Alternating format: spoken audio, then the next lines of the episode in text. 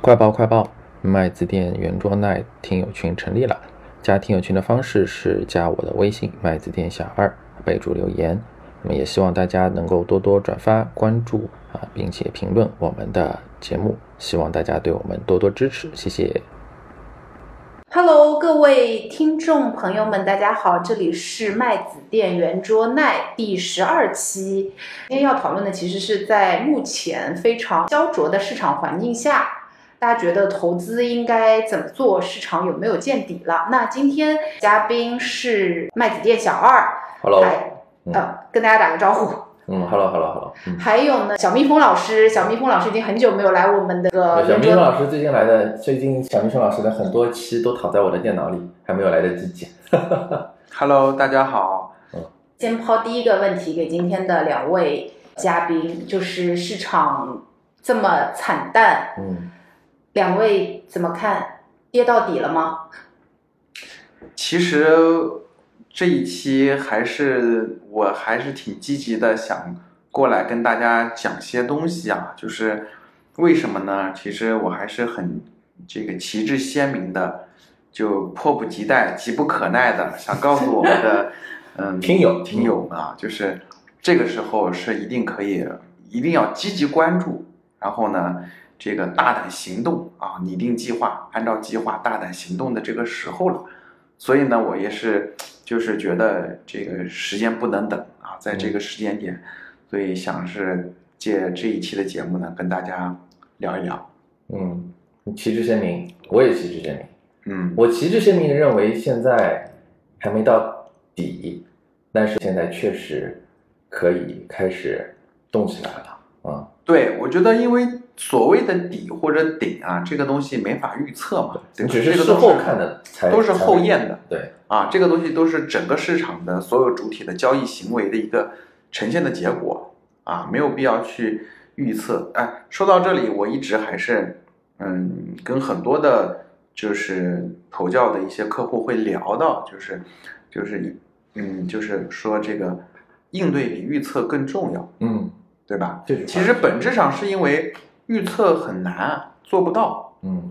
啊，你你你想做预测，其实是跟整个市场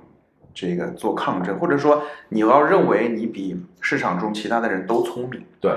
对吧？是这个才是假设前提，但其实这是大家都有的一种认知偏差，是吧？嗯，但这个事情我觉得没有人能做得到啊，对吧？嗯所以说，与其我们花那么多精力去猜测，不如就是我们做好自己的投资计划嘛，嗯按部就班嗯啊，这个是我们自己可以掌控的。嗯啊，所以说讲到这里就多说一句啊，还是希望我们的听友朋友就不要因为短期跌了就就很悲观，对吧？这个短期跌不是悲观的理由嘛，啊，也不要说我记这得个前两天我们听友群里有一个讨论，我们有一个听友说要不要提前把房贷给还了，他手上好像正好有一笔钱，我后来问了他，啊，他说大概现在的房贷是百分之，他好像还他买买的比较早，三点五还是四，嗯我说这很低啊，他嗯说但是现在银行理财啊什么的都好低，嗯，然后股票天天跌，嗯而且啊我说，他一开始是私信来问我的，啊，然后我说你到听友群里问问大家的意见，我觉得大家的意见都还是挺挺一致的，就是现在应该都还是，但确实就是对于一般人来说不好受，是吧？就是说你现在有一笔钱，然后完了以后可能对一两个月，之前看新闻说这个古巴里面啊有有朋友又冒出来，比如说两千八、两千五，就还是猜底是吧在猜底，而且就很悲观啊嗯，可能在半年之前没有这样的声音或者没有这样的帖子会被顶上来。嗯对吧？那么最近其实从各个方面的信息啊，包括很多这个，比如说基金的一些啊募集的一些难度啊，其实都指向就是告诉我们同一个点，就是现在市场确实进入了一个冰期嗯啊，可能有很多的内部外部的因素，对吧？然后大家会变得很很偏悲观一些，其实，但其实对我来说，这个经历过像一五年之后的大跌18，包括一八年之后的大跌，每一轮总有人说这次不一样了啊，但其实每一次看这个市场还是那个市场，嗯对吧？人性还是那个人性啊，所以其实这种时候，内心其实是我是有点隐隐的兴奋的，啊，就是这种这种机会别人不多别人恐惧我贪婪啊，这种对吧机会不多的啊。嗯我还是那句话，就是我们在这样的一个国家，对吧？我是天然的乐观的这种这种性格，嗯对，我会把什么事儿都往好了方向想嗯。啊，人家说这个，嗯，悲观者永远正确，对吧？但是乐观的人才能赚到钱。啊，你悲观的人就你肯定就不敢进嘛，对不对？嗯，什么话都会都都最后说，嗯，确实是这样，但是你赚不到钱，嗯对吧？我就是说，嗯，你我们在这儿，那我们就是跟这个国家的命运绑在一块儿了嘛。你这说的有点 太太大了，上价值对我我没也也没有啊，我也没有，我只是说，而且其实我觉得有一点就是最近大家的情绪好像会过于的悲观，对吧？这里面可能我们觉得就有一个预期差了。嗯，嗯，对，投资其实最核心的还是预期差的问题，对嗯对，嗯哦，那两位而的且观点其实还是挺一致的啊。对，而且我一直觉得就是牛市它从来不会有一个万众期待中产生的牛市，对，牛市都是冷不丁的，大家都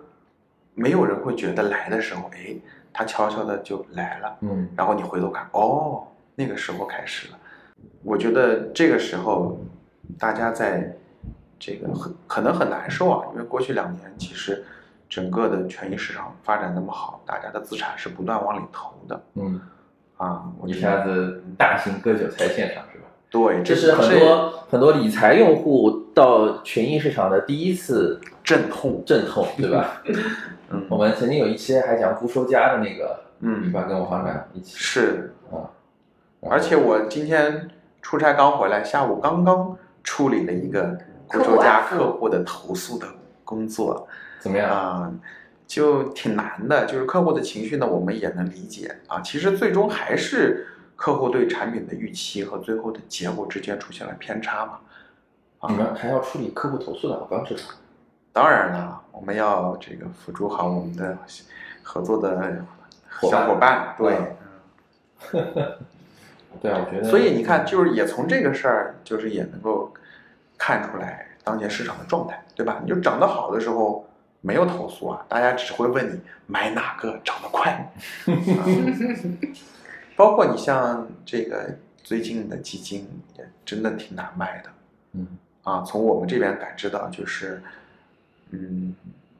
真的是算逼着买，或者就是就是大家都知道逆势布局，对吧？嗯啊，这个词说起来简单，但是真的到每个人真金白银往里投的时候，每个人都会犹豫。嗯啊，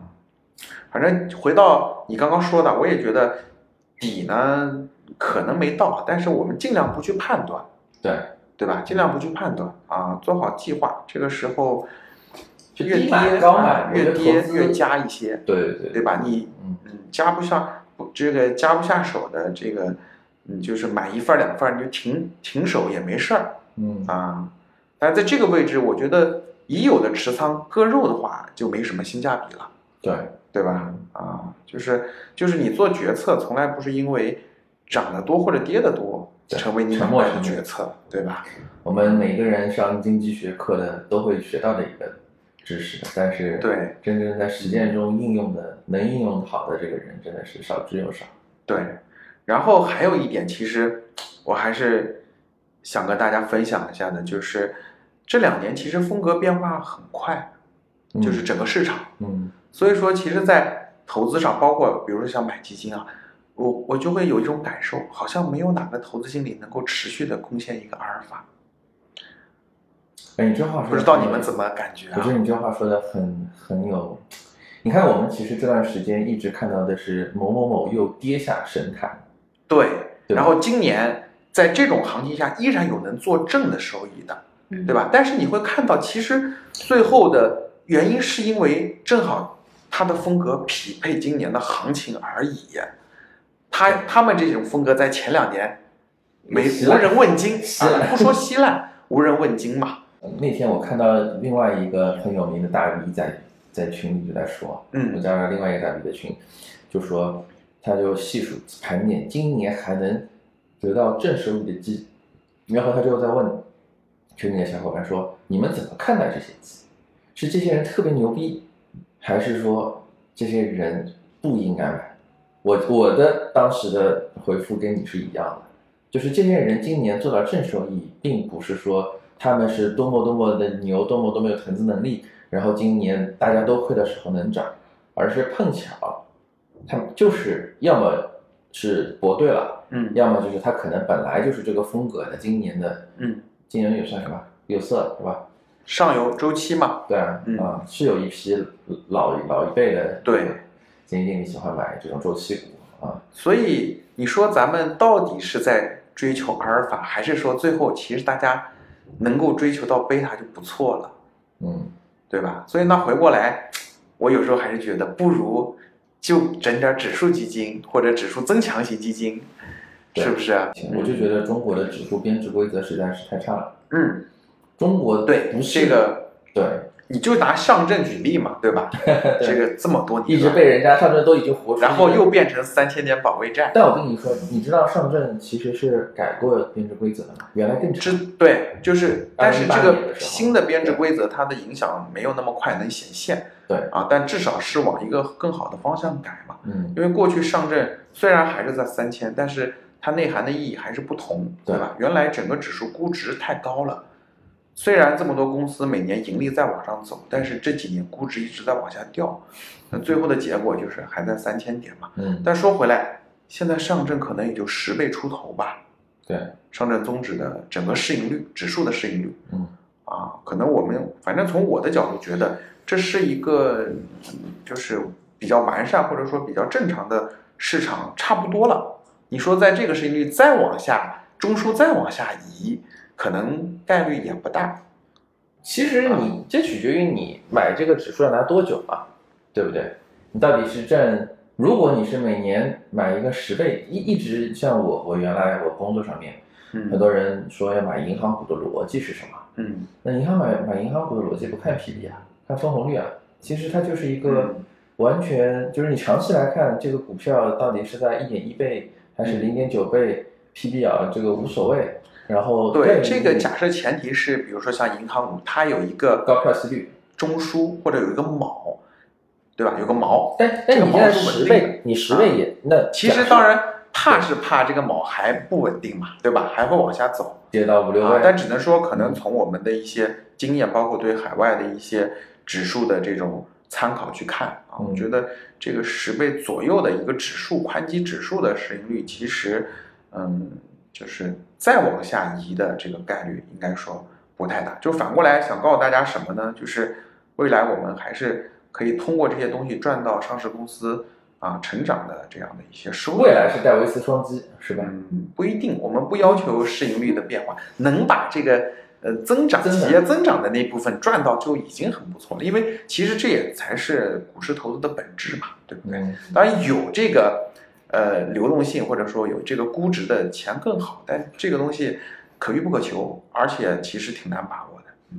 我我刚岔开了，我们讨论到嗯对的上证综指去了，讲这个指数的这个优缺嘛，对吧？嗯对所以那天我给你推荐了一个指数，就是偏股基金指数。对，但是这个指数没有没有啊基金，就是没有能拟合它。但是嗯大家就可以看到，其实这个指数一方面长期看应该是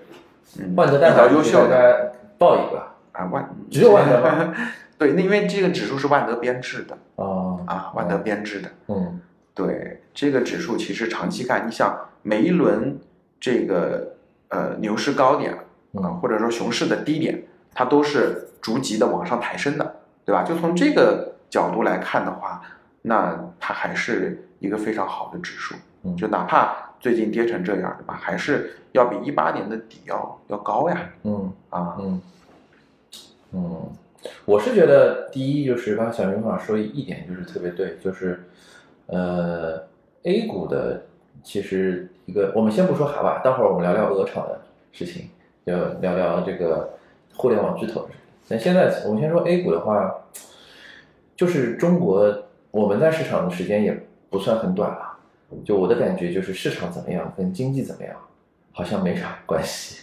你说这两年，呃，过去几年大牛市，刚才除了说零七年那一波，确实可能直线经济是很火热，一四一五，再加上一九年到二一年吧，算是这一波算是比较不错的一些涨幅，大家都赚到钱的涨幅。你说经济真的有什么特别好的？好像也没有，是吧？然后就是刚才说的悄无声息，因牛为市就来经济的变化它肯定不会那么快，对吧？对但是估值的变化其实就中很猛烈，但是中国就是你看得更宏观一点，你看全市场或者你看就是宏观，你就你就看 GDP 嘛，就中国的嗯 GDP 一直比较稳定，它不像有一些欧洲国家或者美国这种，因为我们现在体量也大了嘛。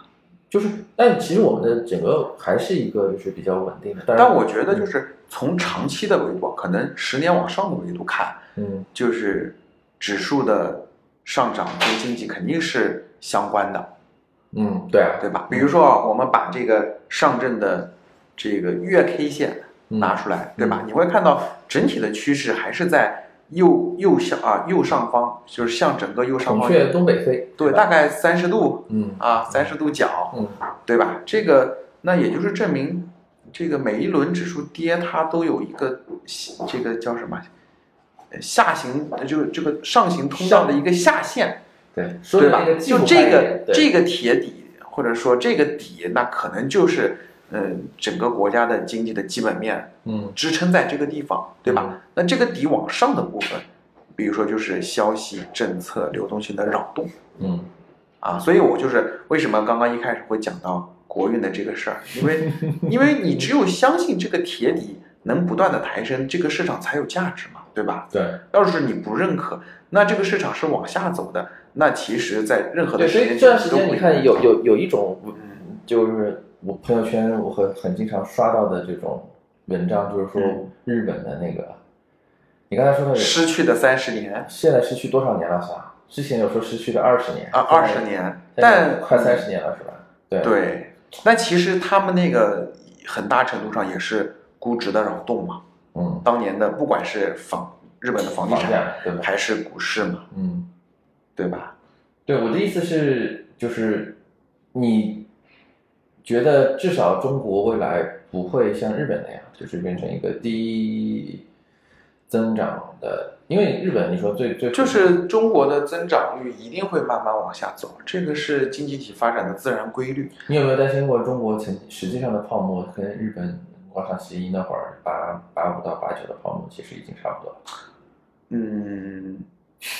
其实咱们这个房子这个事儿啊，我觉得，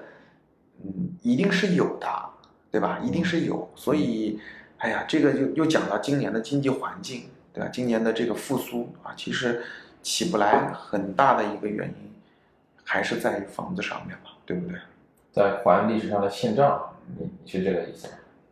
就是你确实要靠它，它又是你的经济引擎，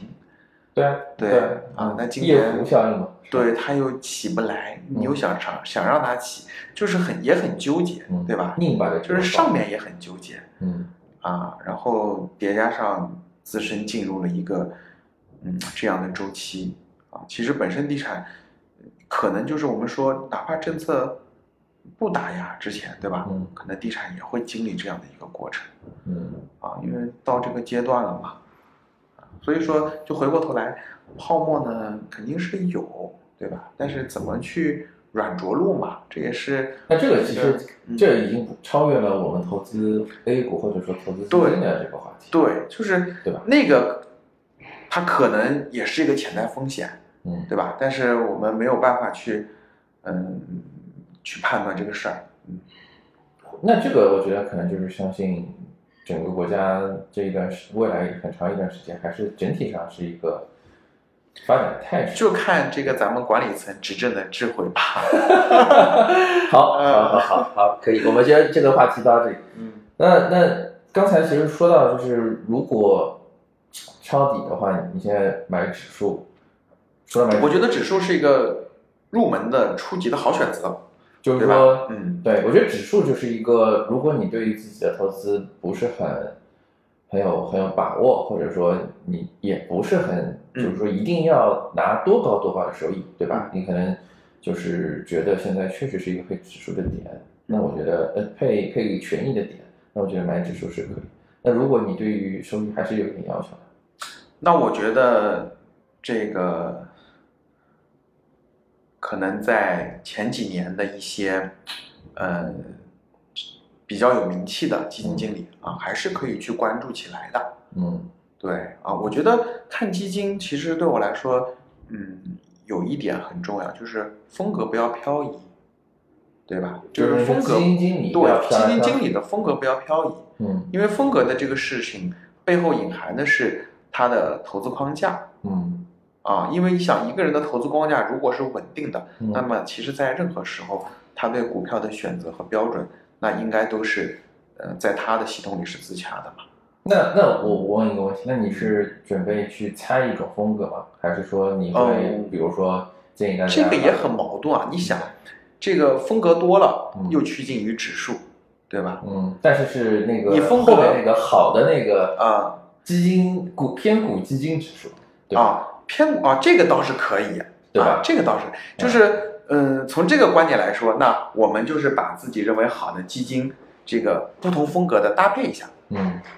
啊嗯，那有可能会，应该说蛮大概率能跑赢宽基指数。对，嗯，嗯，那当然这这么一讲，其实那我我反而觉得 FOF 这个工具嗯，又是一个很好的工具了。哎，但是 FOF 有没有一个问题，就是我不知道啊，就是大家会不会觉得 FOF 你也不知道别人会管成什么样子？当然会会有这个问这个问题，就是嗯选 FOF 跟选基其实也是一样的，会面临。但是就是这么讲，我们嗯，就是买单只基金啊，其实你想要跑到行业平均水平以上、嗯啊，就是排名前二分之一这个事儿，嗯，其实是挺难的。真的吗？这不是加倍标吗？至少有一半是排名前一呃，百，对，那比如说你连续三年，像分之一。那你按照概率可能只有哎这个我八分我之没一有的统基计金，过吗？前二分啊八分之一吗？我们就我们按对概率嘛，每年都是二分之一的概率是跑在前二分之一是嘛。是我不知道有没有有没有有没有二零你们可以比如说随便去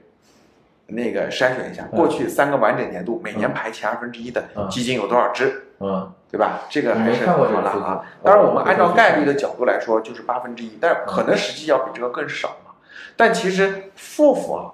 他想跑赢这个行业的前二分之一是比较容易的一个事儿，其实是比较容易的一个事因儿，为你只要把那些看上去就不可能跑赢前二分之一的剔掉，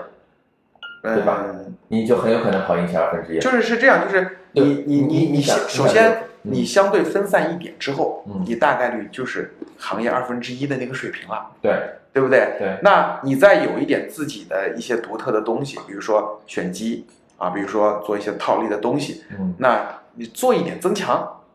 嗯。那你就跑赢了，不是吗？ 那你为什么不在基金自己做做增强呢？基金自己，那基资你所谓单的单不是单只基金本身刚刚不是那个问题吗？就是波动太大。嗯啊，就是首先就是我追求的就是在前二分之一嘛嗯啊，当然这个这个东西就是嗯，追求的是一个大概率去我觉的得事你儿，当然舍长弃的舍弃的是那种很亮眼的那种产品，明星对吧？哎，是嗯，的，当然这个还是我只是觉得突然就是讲到这个刚刚说这个偏股基金指数嘛，嗯可能从某种程度上来说，FOF 可能是跟它相对来说最接近的。嗯啊，尤其是那种偏均衡一点的 FOF 啊，嗯，啊，可能各家 FOF 的风格还会不太一样。现在市场上，啊，算了，这个我们那个后面专门找一期，我们看看 FOF 专题，对 FOF 专题，看看我们上次找了配置，嗯我我看如果说对这个未来我们的这个 FOF 方面的税优能够落地的话，啊，嗯那个时候可以开一期这个专你题觉，得税优对 FOF 很重要吗？嗯，有你一定你的得影看优响，你啊，有一对定你的得影看响。优优到什么程度？嗯对对对，我只是说那个时候可能大家更感兴趣吧。那你会不会考虑那个行业，比如说行业主题的基金，或者是、嗯你会觉其得实我嗯一般我都不推荐大家去碰这个行业主题型基金啊，因为这种东西，我觉得第一它是工具，猜猜风格猜得太明显嗯了，它是工具；嗯第二个呢，就是长期看啊，你看长牛的行业就是消费啊嗯，以前还能加个医药，吃药，对 吃药吃药喝酒，对，今年这个医药有点不敢说了，嗯对吧？那其他的行业它其实还是有很强的周期性。嗯啊，不是说你一直放着就就闭着眼睛能赚钱，对很多可能你放的时间很久都不一定给你赚钱。所以说，从这个角度来说，行业的这种基金需要你做择时的嗯啊、对。那主动管理型基金无非就是把择时的工作交给基金经理嘛，对吧？啊，所以说，嗯，这个那个东西呢，还是需要有两把刷子的 人。对，就看听友自己如果有两把刷子，对嗯可以来试一试，对吧？对，啊，我们刚刚其实聊了很多国内的这个二级市场投资机会，那两位也表达的，就也把各自的观点表达的很清晰啊。那其实最近可能大家的观点呃关注点，除了是在境内市场之外，大家也看到了这个汇率，也看到了欧洲的很多问题，包括联储的这个暴力加息。我不知道海外这一块儿，小蜜蜂老师和我们的小二有一些什么样的观点想跟听友分享吗？我是我肯定先关注我自身的那个中概股的账号，天天在又刷新低了。对我我这一波确实挺亏挺多的，嗯，小蜜蜂小蜜蜂老老师师呢呢？嗯，汇率的话，这个确实不太擅长，也不太了解啊。这个东西影响的因素也很多。嗯，但是美股呢，确实，嗯、最近也有很多的朋友在问能不能去抄美股这个事儿啊。反正从目前看呢，整个美股的话，其实还是受联储加息的这个进程的影响嘛，对吧？嗯那这个事儿背后还是这个通胀啊，通胀的事情。其实就是美国那么多年低利率环境，总要还的呀。这个其实美国那么多年 QE，按照传统的宏观经济学来说，你利率降得这么低，然后每年还放了那么多水，你国内的通胀早就应该已经是飞起来了。但是美国就是因为它独特的储备货币的地位，所以这个已经超出了任何一本货币银行学的教科书能够描绘的这个现象了。就但是是美元霸权嘛，对吧？对啊，但是这这个事情并不代表通货膨胀不会发生。你看，上上 Q 应该是零八年，因为其四大危机的实时候还是嗯像包括疫情的影响之下，整个全球的供应链的重塑，对吧？嗯再一个包括像俄乌冲突，啊，说到这里，这个现在也很担心，像德国这个冬天怎么过呀？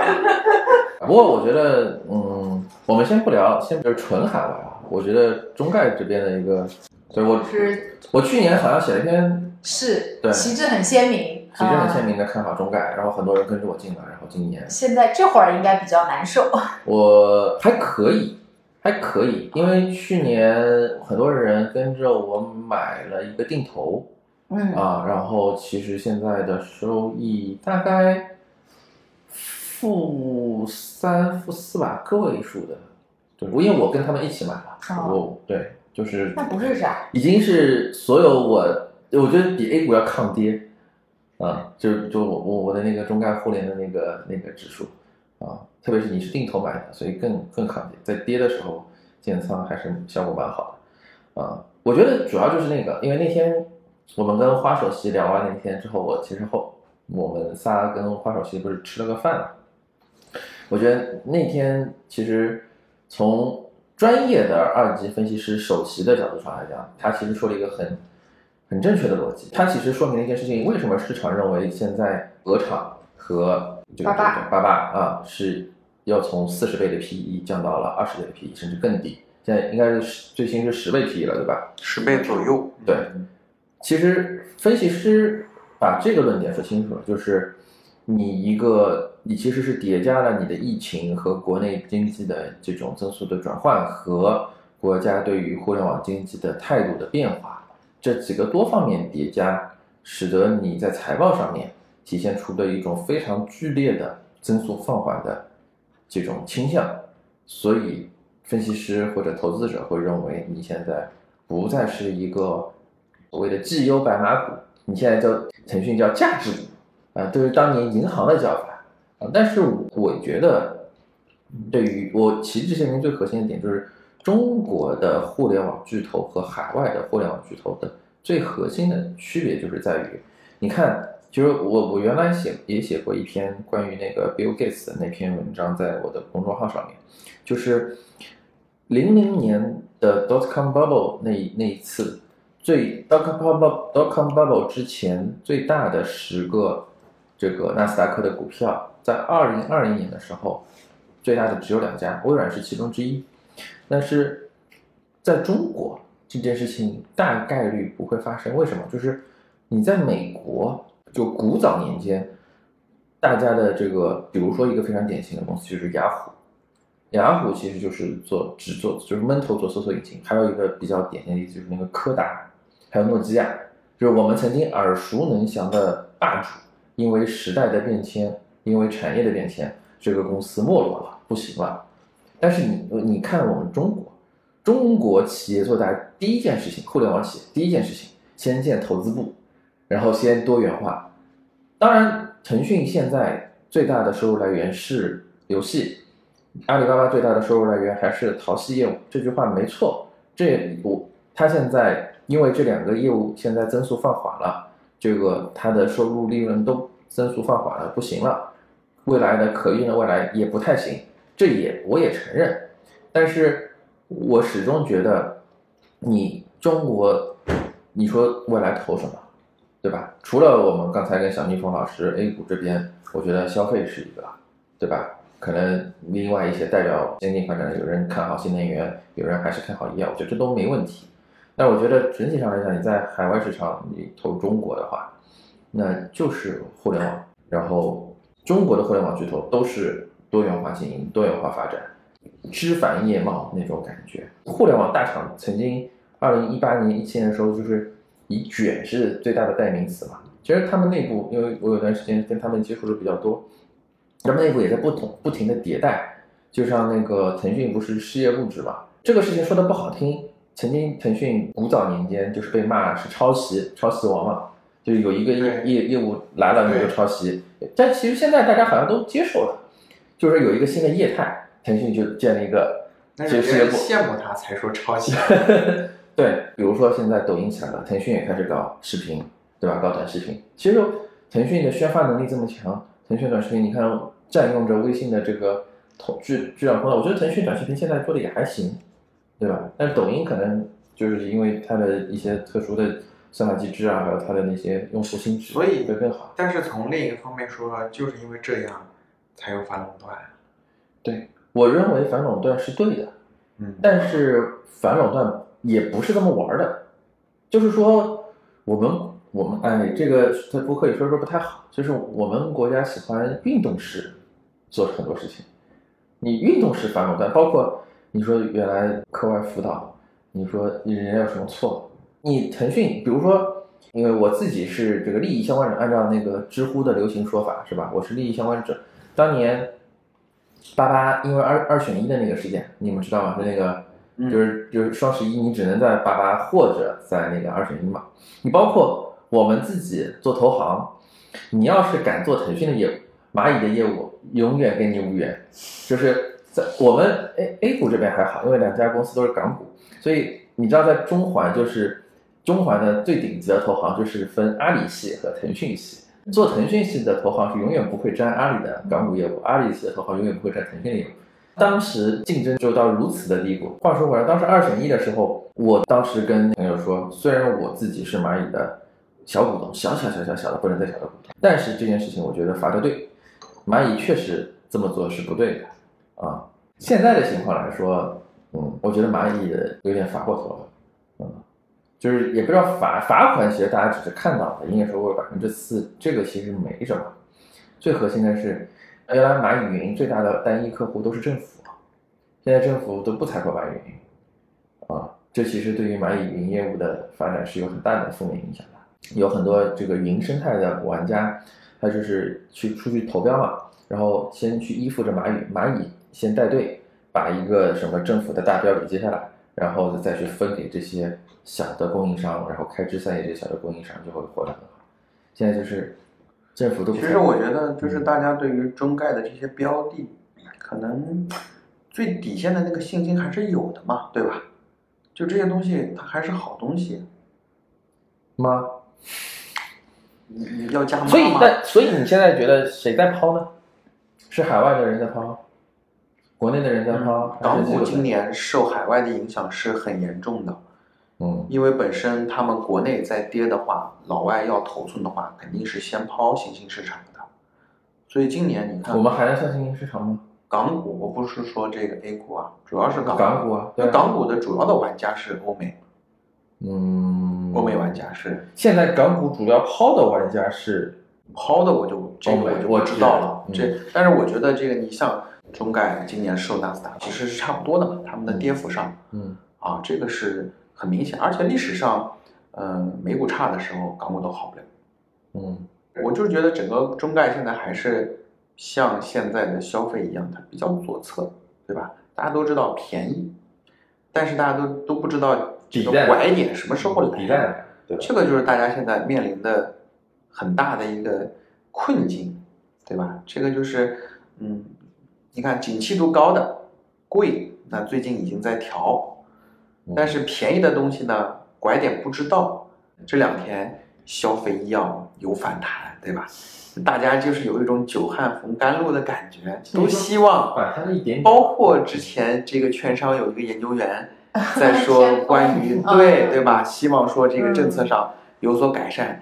啊，你从市场的反应中就能看出，其实市场都希望它是一个真的事儿，对不对？ 大嗯家也有人开玩笑说，如果说政策转向之后，可能现在市场就已经四千了啊，甚至更高，对吧？但至少代表大家一个美好的希望嘛，或者说对这些东西还是抱有信心嘛。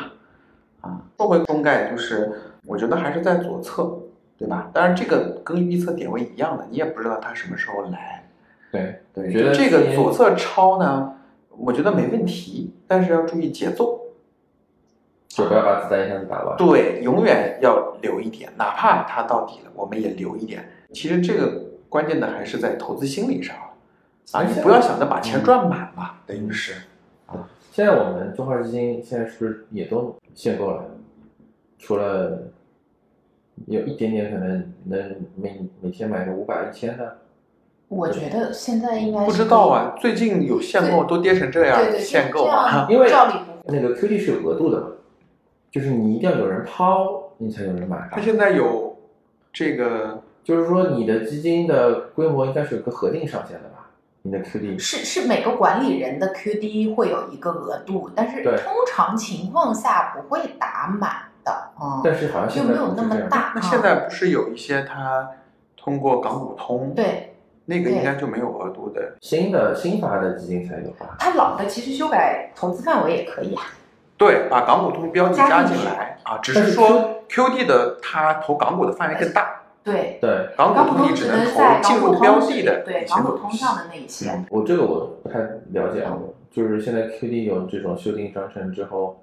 把港股通放进去啊，不不是 QD 它不需要啊，QD 它不需要，但是它直接投香港市场需的要啊所有标的需要啊，因为你 QD 就是冯总，呃，小二的意思就是可以扩大额度，把啊规对，模做上去，因为因为你不用占 QD 的额度嘛，嗯，因为你是不是可以 QD 这么理？比如说他想买鹅厂的时候，嗯我们就用港股通的通道，嗯嗯嗯嗯，我比如说我 QD 的额度是二十个亿嗯，我可以把这些买不在港股通的那些我现在就是标的，嗯，我现在我现在是用港股通去买的鹅厂，然后用我当时啊出国留学剩下的那笔钱，去买港股通买不到的标的。但但这个，我我觉得一个是我观察到比较明显的是，所有的新基金其实都会把港股通加到投资现在范围估里计是标面。准操作吧？嗯对对它用不用再说嘛，对吧？是的，这这就跟这就跟曾经的什么什么医药呃医药基金买消费，什嗯么中小盘基金买买白酒是一个一个操作嘛，它一定在投资范围上是能大肯定是大的嘛。嗯但是你刚刚问的这个问题，我的确不清楚，说本身作为一个 QD 基金，嗯它的投资范围里还能不能加港股通？啊我觉得理论上是没有必要的，能这么我操觉得应作该是不吗？行，因因为你 QD 当时合的是 QD，你嗯可能对啊，你怎么在对在他在给到在这我觉个得基应该金的规模上，它其实就是外管局批给它是的额的，度是嘛的，是的，是的，是的，是的，嗯是的。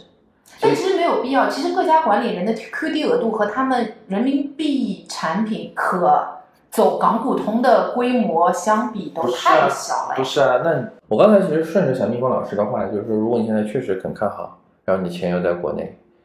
现在好像很难买。哎，我刚刚看了一下数据啊，这个嗯，中概互联的一些相关的一些基金，这个二季度末的这个规模，它是创了新高的。嗯嗯，哎，这点有点没想到，因为你想市场在跌，说明买我的持人仓创了新低，我所有持仓里就是这嗯这么多年买基金负的最厉害的就是那个中概互联，啊、但人家整个基金的规模是往上走的，说明还是很多人买盘对对，而且说明比净值的下跌是更是是，我多。就想说它其实份额的增长远远超过它净值下跌的幅度嘛，对吧？对，也就是说那真正就是还是大家在不断买的有人对在对抄对底的。对对啊对，所以但我是其实这一轮抄下来，大家很痛苦，所以我刚刚为什么说一定要大家控制注意节奏？对，啊、注意节奏，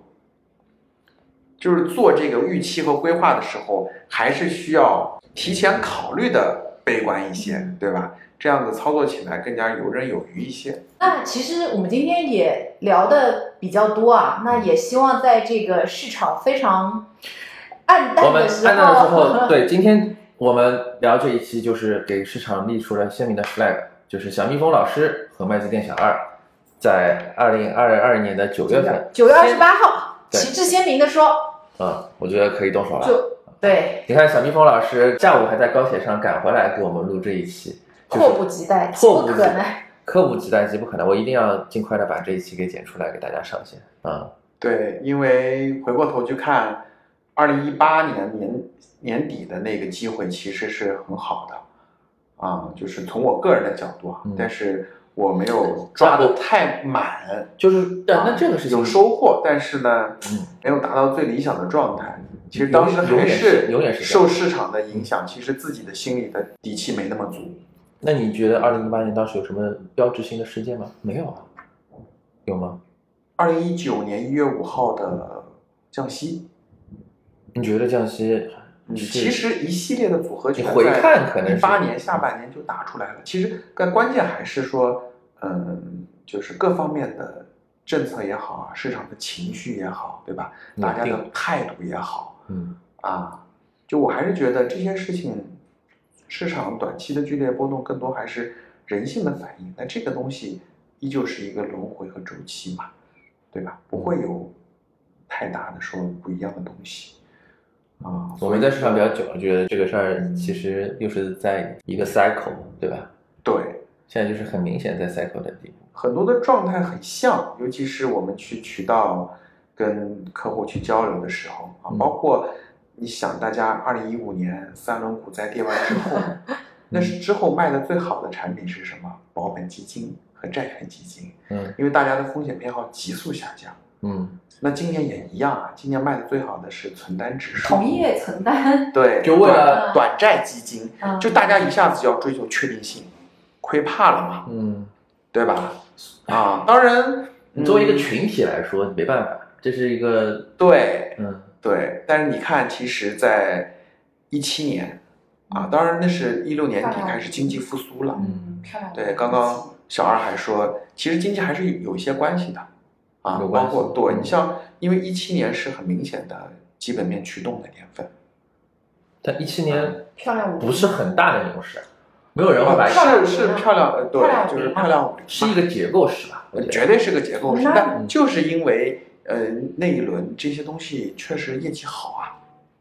业绩好比对小股票要好。小股票那时候还在出清，对吧？啊，以嗯以创业板为代表的还在杀估值的阶段，那些传媒啊，那些对， 对啊，所以说嗯，那从这个角度看，对吧？我们这一轮像嗯沪深三百指数的跌幅，嗯。包括调整的时间，所以你是在暗含说，二零二三年就大家应该就是不管怎么说，啊就是还是应该在这个点位要把信心重新拿起来，嗯是吧？？态度你上看二零二三年我们都能看到上海站 F 一了，是吧？都能看到亚运会了。哦，杭州的亚运会对吗？对啊，啊、然后上海站重回 F 一赛历，四月份。你你不知道这都是什么信号吗？二零二零年的时候也是说有上海站的，是没事临儿，时我被取觉消的，得就是一切都会嗯嗯越来越好，对吧嗯？嗯总归会三年差不多了。对，嗯，我们也要对这个管理层有信心。哎那就是这一期聊到最后啊，就是我想请小二和小蜜蜂老师，你们各自跟我们的听友说一两句这个鼓励或者你自己观点的总结吧。对，金玉良言。啊，哪哪方面呢？就是都可以啊，都可以啊，嗯，我现在啊，让让让一两句啊，一两句啊，全然后我们部了就结束要求这一这么期高的那个，因为我们听友群里有很多半开玩笑的说做哈啊就是干啊什么的，我觉得投资还是一个很长的事情，然后做到不以物喜，不以己悲吧，还是客观理性。大家你已经四五句话了，小二啊，这最后那就是嗯，就是建议。对别人他啊别人恐惧的时候，还是要他来。好的，谢谢。希望大家珍惜每一轮危机。哎，这话说的比我的水平要高，我回去再自己把自己补录一段吧。好，那呃，我们今天的圆桌奈就聊到这里，谢谢各位听友。嗯今天是真的是 literally 原装奈啊，我们